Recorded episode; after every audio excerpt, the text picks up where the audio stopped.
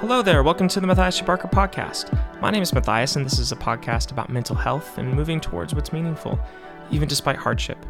Today we're talking about negotiation and solving arguments, especially those arguments where you feel like you're at a gridlock, where you don't know how to solve it. Maybe you've been going around the block on this argument a lot. Like you've tried several different passes at this, and it feels like each time you leave more and more divided, you leave more and more frustrated trying to get to the bottom of this argument. And so this conversation is breaking down a piece of the Gottman Method, which is a team of psychologists, John and Julie Gottman, who created a method for being able to work through these gridlock arguments. I'm summarizing a piece of their content here called The Art of Compromise. And so if you like this episode, I'm actually doing an event with the Gottman Institute, which is super, super cool. I'm like kind of geeking out about it. I'm really, really excited for the opportunity.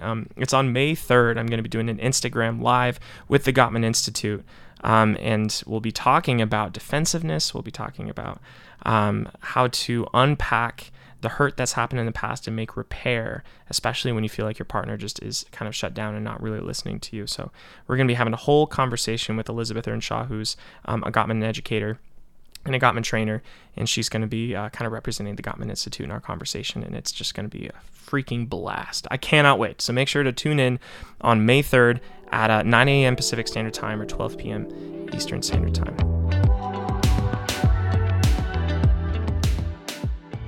Most arguments are negotiations. And negotiations between romantic partners are particularly complex because you have to like each other after the negotiations are done. And it's not obvious that just strong-arming someone into compliance is actually going to lead to more intimacy or a happy relationship.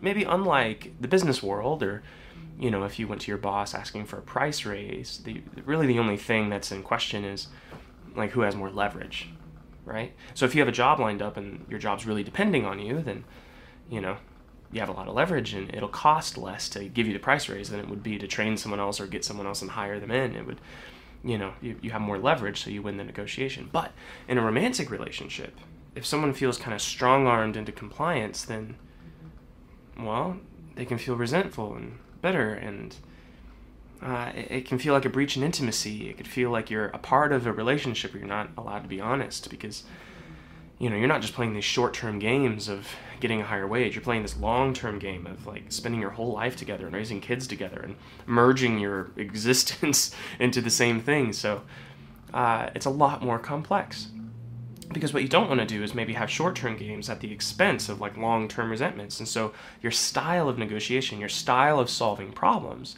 of solving arguments, is going to have to be a bit more complex than who has the most leverage. Because here's what happens in romantic relationships when leverage is kind of at the core of the argument, is it turns into, like, I don't know, withholding affection or withholding sex, or not emotionally being available for the other person, not opening up and being intimate, not, I don't know, it turns into these weird, like, holding the relationship hostage in different ways, holding intimacy hostage in exchange for whatever feels like is out of balance. And so there's a better way. There's a better way to go about that. And that's what we're going to be talking about today, how to have negotiations with your spouse or partner or whatever in a way that leads to long-term intimacy. And here's maybe the alternative, is you have to have a negotiation that maybe both people can consent to positively and both people feel like it's worth it.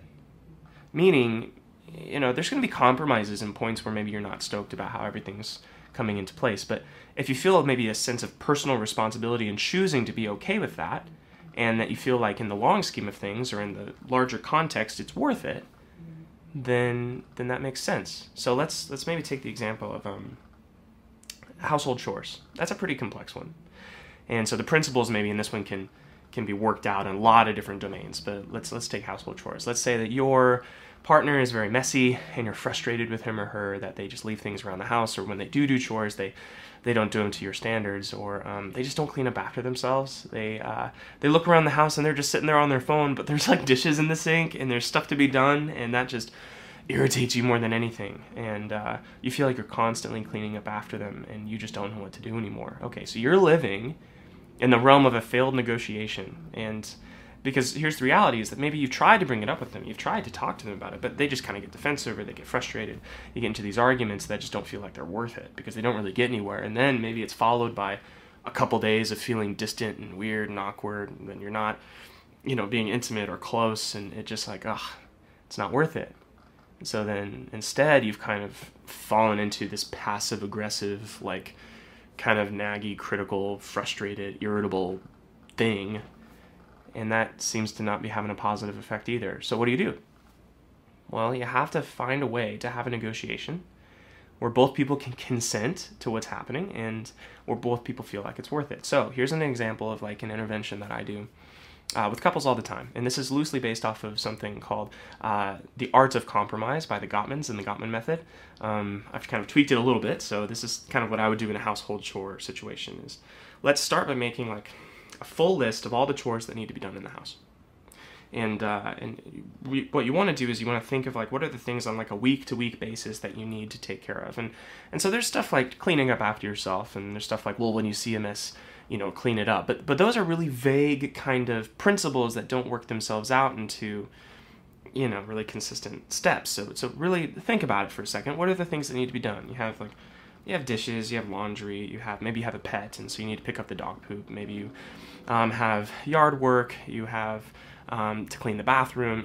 Think about all the different things and write them all out on a list. And then what you have to decide maybe ahead of time is what's the split of who does what, and as far as like, is it a 50-50 split? Are you guys both working full time?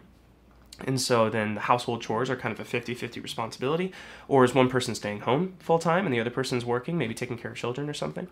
And in that case, 75-25 seems to be a pretty functional split. I've seen people do 60-40, typically below 25-75, I don't know, just in my experience, it seems when there's not maybe personal ownership in the household cleanliness on the person who is working full time, that typically kind of devolves into more and more frustration and more arguments. And so that's just maybe my opinion. My recommendation would be a 75-25 split at the least, but there's circumstances that are exceptions to that, of course. But anyway, so once you kind of establish that, and once you kind of decide, okay, we'll do a 50-50 split, then just do a schoolyard pick on those chores and really avoid complex, like, I'll do this Tuesday, Wednesday, Thursday, you do this, the weekend and Monday. It's like you try to avoid switching off, and you do this week and I'll do the next week. Try to avoid complex, before work you do all this and then after work I'll do all this. It's try to make them as simple as possible, because the more simple it is, the less chance there's going to be an argument, and the more like a particular domain can just fall within the realm of one particular person,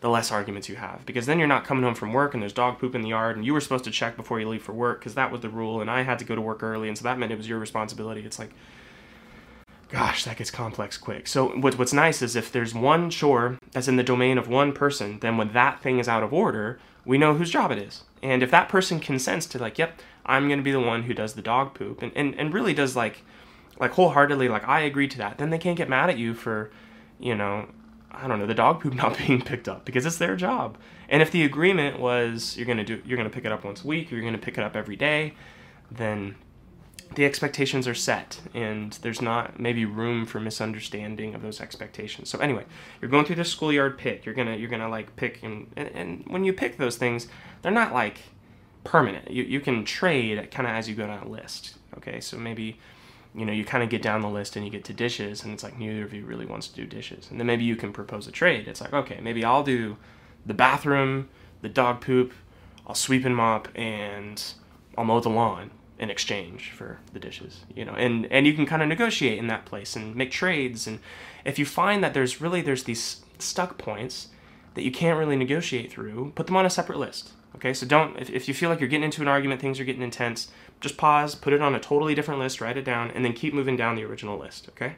So get all the way down, divvy them up, and then once you arrive to this, second list of all the stuck points, I want each of you to get maybe 2 colored markers, and I want you to circle the things that are like a non-negotiable, like I cannot, will not, it is the least favorite chore that I have, and I want to do everything in my power to not do that thing. Okay, so circle those in one color.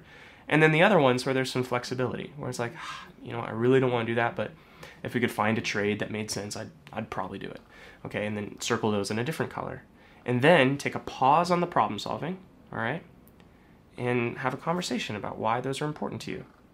Ask the other person, okay, so these these ones that you circled in red, the non-negotiables, tell me why that's important. Tell me why you don't want to do that. Why is that important to you? And as the other person's explaining, maybe some other good follow-up questions could be like, who did that chore when you were growing up? You know, was that your chore growing up? What was that like? Did you hate mowing the lawn? Did your dad scream at you to mow the lawn? And so there's, I don't know, some sort of like negative memory attached to that chore.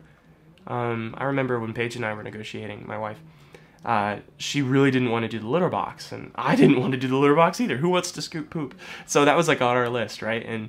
But then she mentioned, she's like, well, I just, you know, we're trying to get pregnant right now, and there's been, you know, some stuff online that I've been reading about, like just the powder coming from the litter that's not healthy for pregnant ladies, and I'm just kind of nervous about that, and I just really want to stay healthy for, you know, if we get pregnant. And that made total sense. I was like, oh, okay, well then yeah, I'll do, you know, scoop the cat box. And we made an exchange and for something else and just kind of reworked our chores to make sense for that. But that's the idea, is like, once you get to those stuck points, have conversations to explore why that's important to the other person. And the more you do that, the longer you really spend in trying to understand, the more it'll make sense. And you might find that those stuck points kind of like, I don't know, kind of wiggle loose, and you can find out how to divvy them up. If you really find points that are, you know, just like completely stuck and you keep talking and it's not really working, maybe just continue to put them aside just for a moment and find a temporary fix. Because, I don't know, maybe it takes a little while to do the schoolyard pick, and you're like an hour and a half into this conversation and it's like 9:30 at night and you're tired and you don't know what to do. It's like, it's okay to take a couple days to work this out. So find a temporary fix. Maybe it's like, okay, I'll do it for this week until we can figure it out. Or let's just put it off. Like, we won't mop for a week until we can have this conversation. It's, you know, there's time that you can actually spread that out. But the goal, again, is that each person could feel like when they look at their list, when they look at what they have, that they feel some personal ownership that, yep, I chose this, this is what I wanted to do, and I'm okay with that. And so when they're fatigued to have to go do the dishes again, they're not mad at their partner for making them do it, because they don't feel strong-armed into it. They don't feel like they were made to do anything. They chose to do that. And so then they're not irritated at the partner for that. And then another sense is that both people feel like, you know, it's worth it. Like I don't like cleaning the litter box, but it's worth it because, you know, my wife's pregnant right now, and yeah, I don't want her to feel sick. And so I'm not like mad at my wife or feel like I was manipulated or da-da, you know, like there's no like bad will, because yeah, it's worth it. And even though I'm not stoked on it, even though it's not my favorite, I do it because I agreed to it, right? Consented, and it's worth it. And so another thing to think about is usually these lists kind of change and flex, you know, over periods of like 3 to 6 months. And so it's a good idea to like renegotiate, you know, every 6 months to a year, and just be like, okay, how has that been? Like, okay, I've been doing dishes and you've been cleaning the bathroom and doing the laundry. Does that feel out of balance to you? Do you feel frustrated? Because the goal is that at all times, you know, the negotiation feels like, okay, this negotiation, the way we're organizing this, isn't causing distance between me and you. It isn't causing resentment between me and you. I feel like I can be honest.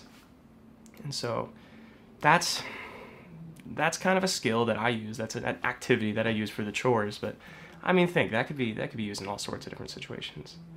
When you're trying to negotiate, when you're trying to figure out how to solve an argument where both people are like at each other's necks, like trying to figure something out, pause and maybe look at the whole activity and then divvy up what is negotiable and non-negotiable, and try to understand, why are the non-negotiables so important to you?